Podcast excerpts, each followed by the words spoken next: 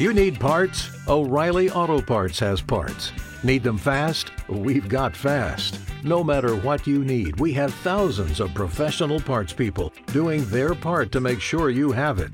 Product availability. Just one part that makes O'Reilly stand apart. The professional parts people. oh, oh,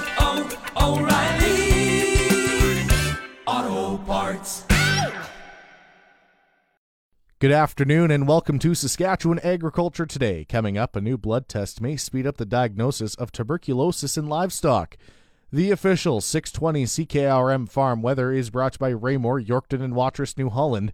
Working hard to keep more jingle in your jeans and brought to you by Shepherd Realty in Regina, specializing in farm and ranch real estate in Saskatchewan. Call Harry Shepherd at 306 352 1866. The official 620 CKRM farm weather forecast for today's sunshine with the high of plus 2. Tonight, clear with the low minus 12. Tomorrow's sunshine with the high of plus 3, the low minus 8. Saturday, sunshine with a high of plus 4 and a low of minus 10. Sunday, sunshine, the high plus 1, the low minus 11. Normal high for this time of year is minus 6. The normal low is minus 17. Sun rose this morning at 8.02. The sun will set tonight at 6.23. Around the province t- today is Estevan minus 7, Prince Albert at minus 9, Saskatoon at minus 7, Swift Current at minus 4, Weyburn at minus 1, and Yorkton at minus 8. Right now in Moose Jaw, it's sunshine and minus 1, in Regina, sunshine and minus 6. Agri News is brought to you by McDougall Auctioneers Ag Division. Forget the rest, sell with the best. Online at McDougallAuction.com. Filling in for Jim Smalley this week, this is Ryan McNally. A new blood test may speed up the diagnosis of tuberculosis in livestock. Scientists from the University of Saskatchewan's Vaccine and Infectious Disease Organization, VIDO Intervac, and Parks Canada are conducting trials in bison with several diagnostic tools, including an innovative blood test developed by a diagnostics company based in the UK, PBD Biotech. VIDO Intervac Director Volker Gerdts says detecting tuberculosis in livestock and wild animals is an issue worldwide, and this trial will provide scientific data that has the potential to improve detection and control of a disease that can be devastating to the agricultural industry. PBD Biotech first showcased their Actiphage blood test through the 2017 Saskatoon Regional Economic Development Authority's Agriculture Technology Harvest program. It has been successfully tested in humans and 20 species of animals, but never before in bison. Lewis Martin with the PBD Biotech's managing director for Canada. The technology came out, as I say, from the UK, and we're now bringing it into Canada. Uh, we've done testing extensively on, on traditional um, commercial animals, such as the cattle, um, for both beef and dairy in the UK, starting to do a little bit in North America.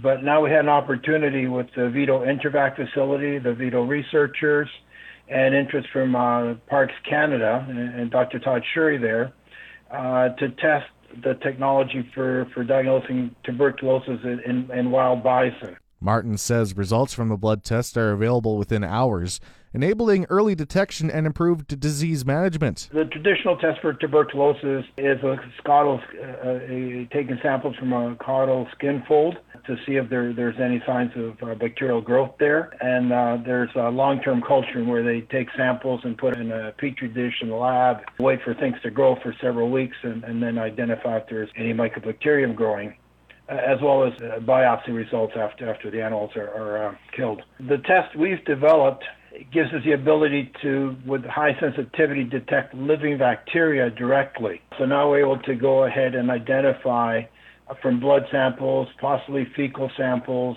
within 24 hours, whether an animal has an active uh, mycobacterial infection that, that's causing the TB. PBD Biotech opened its first overseas subsidiary in Saskatoon in 2018. It's a small company. Initially started up in the in the United Kingdom. It's a spin out out of the uh, University of Nottingham, where the technology was first discovered by um, Professor Cath Rees and her student at the time, uh, Ben Swift. It's received some uh, backing from private sector investors in the UK to get off the ground, and uh, they're looking to expand in, into other countries and develop their, the world markets. Canada has been attractive to them. They, they won uh, an award from Saskatchewan a couple of years ago for, for the, their technology and that attract them to Saskatchewan. And we've been working since then to get some financing in place to, to really get the Canadian office up and running. And that's actually come about at the end of last year. Lewis Martin is the PBD Biotech Managing Director for Canada. Equity in Canada's farm sector was up close to 4% last year. StatsCan reports farm equity as of December 31st last year was $522.3 billion, up 18.7 billion from the same time a year earlier. This follows a 6.3% year-over-year increase of equity from 2016 to 17. The value of total farm assets rose 4.5% to $623 billion last year. Almost all of that value increase came from a 6.1% gain in value of farmland, which has been rising since 1993. Farmland values rose in every province except for Nova Scotia last year. The increase in farmland values in 2018 was partially offset by a 2.2% decline in the value of inventories, which was mainly attributable to a 2.5% decrease in the value of crop inventories, led by lentils in Saskatchewan and dry peas in Alberta. And the USDA's initial outlook for 2020 crops projects higher acreages for both corn and soybeans. Speaking in Agricultural Outlook Forum today, USDA Chief Economist Robert Johansson gave some initial projections for 2020 crops. USDA projects domestic corn planted acreage will increase 5% to 94 million acres, and soybean acreage will increase 12% to 85 million acres. Acreage for wheat is projected to remain flat at 45 million acres, or roughly the same as last year. USDA will release its official acreage forecast at the end of March with the prospective plantings report. This portion of Saskatchewan Agriculture Today is brought to you by Degelman Industries. Look to Degelman for the most reliable, dependable, engineered tough equipment on the market. And the Remax Crown Realty Egg team of Marcel DeCorby and Graham Toth. Online at landforsalesask.ca. Five Manitoba farm groups have voted to become one. Members of the five organizations voted last week during the Crop Connect conference in Winnipeg to amalgamate. The five organizations joining forces are the Manitoba Wheat and Barley Growers Association, the Manitoba Corn Growers, the Manitoba Flax Growers, the National Sunflower Association, and Winter Cereals Manitoba. Pam de Rocquigny is the executive director of the Manitoba Wheat and Barley Growers Association. She says the new organization will be called the Manitoba Crop Alliance. At each of their annual general and special meetings, the memberships voted in favor of amalgamating with the Manitoba Crop Alliance. So, since each of the five organizations at their AGSMs voted two thirds majority in support of, and it was passed at all five. The proposed amalgamation was approved by the five organizations. So we shall see the Manitoba Crop Alliance. We're now moving toward becoming operational August 1st of 2020. DeRockney says the organizations believe they will be stronger together than each operating on their own. There will be obviously some administrative efficiencies, but at the same time, it'll also look for the five groups to work together and provide more of a, you know, almost like a farm approach, you know, on individual farmers um, on their farms. You know, they grow a multitude of crop types and it's all pooled under one farming operation, and that's kind of the perspective that the farmer directors took in terms of, you know, the amalgamation of the various crop types under the Manitoba Crop Alliance umbrella now is that we can uh, work better together.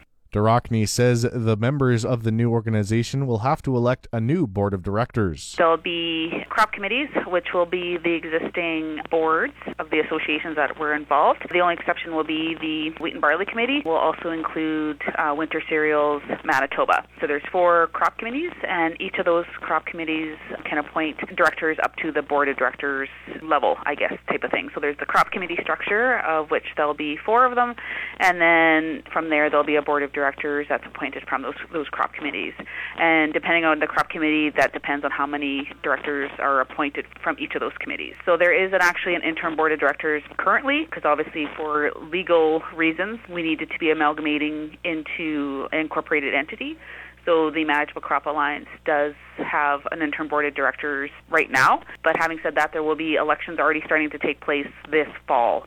Durochny explains how the Manitoba Crop Alliance will be funded. Right now, each of the five organizations are their own legal entities and therefore have their own fiduciary responsibilities, I guess, in terms of financial reporting and those types of things. As we move to the Manitoba Crop Alliance becoming operational, obviously then we're working through the process right now with the Manitoba Farm Products Marketing Council for the Manitoba Crop Alliance to get their designation regulation to collect checkoff on those crop types that the existing five are collecting checkoff on. The rates are not changing, so what Manitoba farmers contribute now will remain the same in terms of each specific crop type, but obviously those funds will go towards the Manitoba Crop Alliance and its mandate of funding research and market development and, of course, communication initiatives to convey the results of the research to farmer members. de Rocquigny was also asked how she felt the amalgamation was going. From my perspective, I think, you know, I, you know, myself and um, Darcel Graham, who's the executive director with National Sunflower Association and Winter Cereals Manitoba,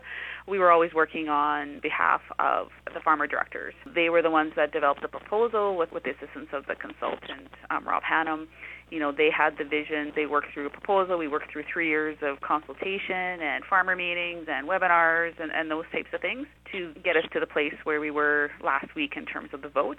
And I know the farmer directors always said right from the start is that they wanted uh, members to have their say, and that was obviously through the consultation period and through, of course, the vote at the annual general and special meetings.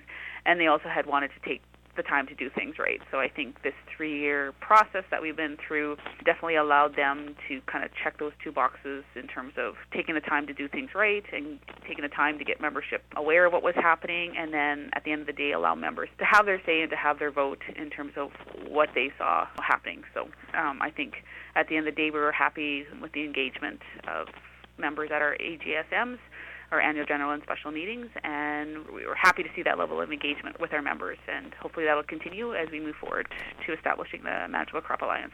That was Pam de Rocquigny, the executive director of the Manitoba Wheat and Barley Growers Association. The market update is brought to you by Scott Bjornson of Hull Wealth. For more information or to book a free consultation, call 1 800 284 9999 and brought to you by Nelson GM Assiniboia and Avonlea. If you're a Costco member, get huge savings on current 2019 and 2020 SUVs right now. Here are the latest Viterra grain prices. Durham unchanged at 266.39. Feed barley unchanged at 175.66. Canola is down 20 cents today at 421.88. Flax is unchanged at 535.79. Lentils unchanged at 482.50. Oats up 74 cents at 203.80. Yellow peas unchanged at 249.89. Yellow pea, rather feed wheat unchanged at 156.83, and number 1 red spring wheat is up 65 cents at 226.29. The livestock quotes are brought to you by Assiniboia and Weyburn Livestock Auctions. Call Assiniboia at 642-4180 or Weyburn at 842-4574. And brought to you by Karst Holdings in Assiniboia or Schlamps Integra Tire in Grenfell, your locally operated Integra Tire dealers. This is the market report for the Assiniboia Livestock Auction for the week of February 20th. We didn't have a sale in Assiniboia this week because it was Weyburn's turn. At that sale, we sold over 1,800 head of cattle, which by today's standards is a big sale. There are not as many cattle producers as there used to be, and that makes it more lucrative for those of us that do have cattle. Demand is higher than supply for change. D1 or 2 cows sold between 78 and 88 cents. D3 cows 68 to 78 cents. Butcher bulls a dollar to a dollar fifteen. All of the five to 550 pound steers in the sale average at two dollars and twenty six a pound, sold up to two forty five. 500 to 600 pound steers average two dollars and twenty three cents a pound, sold up to two forty five as well.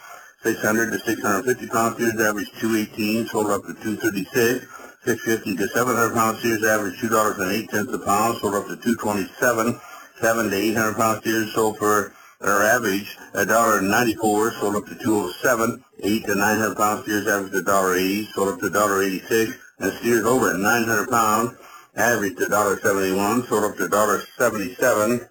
Uh, the heifers were about 20 cents back. Some of the highlights of the sale were a load of 600 pound black steers at $2.29 a pound, 650 pound black steers at 217 a pound, a load of 700 pound black steers at 207 a pound, and two loads of red and black steers at $1.86, and two loads of 900 pound steers at $1.77, or $1,600 per steer. Now this is the strongest sale anywhere yet this year. Will Rogers used to say that the lead mule is the only one that gets to change the scenery, and we are the market leaders. It pays to sell by auction. This has been Roy Rutledge reporting.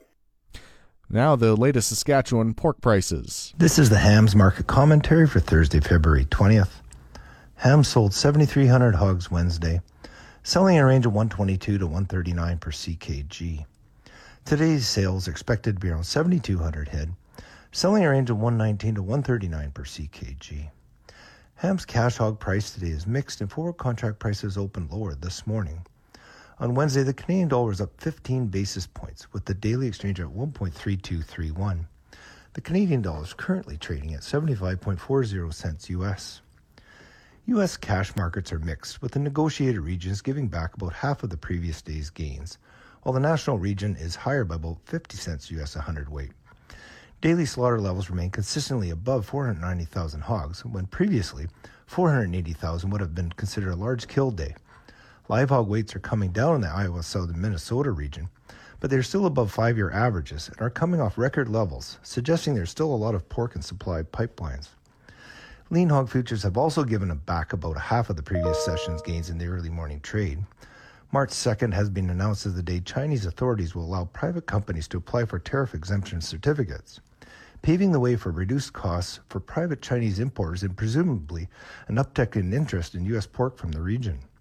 Markets reacted positively to the news yesterday, but follow through buying did not materialize. On the outlook today, sunshine with a high of plus 2, tonight clear with a low minus 12, and tomorrow sunshine with a high of plus 3, a low of minus 8. Currently in Regina, it's minus 6, and that's Saskatchewan Agriculture Today. For Jim Smalley, I'm Ryan McNally.